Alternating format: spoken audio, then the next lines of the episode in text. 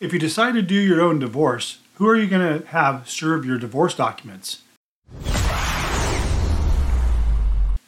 Serving someone when going through a divorce is one of the problems people have when trying to do their own divorce. Who are you going to bug? Your neighbor, your daughter who's an adult, your adult son, uh, another family member to serve your paperwork.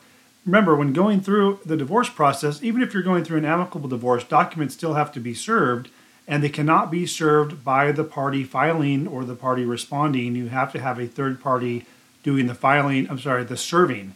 So, what I want to talk about in this video is when you use our service, we also act as that third party to do all the serving. Now, when you hear the word serving, you think someone's going to go serve you or your spouse in person at work or at home, and that's not the case. When you use our service, we utilize a portal called MyCase, and that's where we handle the transaction of the divorce process, where we communicate with you and your spouse so everyone's on the same page. What we do is we use a form called Notice of Acknowledgement that we upload to the portal that we have the respondent sign because we've filed the case, we've uploaded the paperwork, the filed petition to the portal. It's then been received by both parties through the portal. Then we simply have that document called a notice of acknowledgement signed by the respondent. And that's as simple as serving can be when it comes to the divorce process.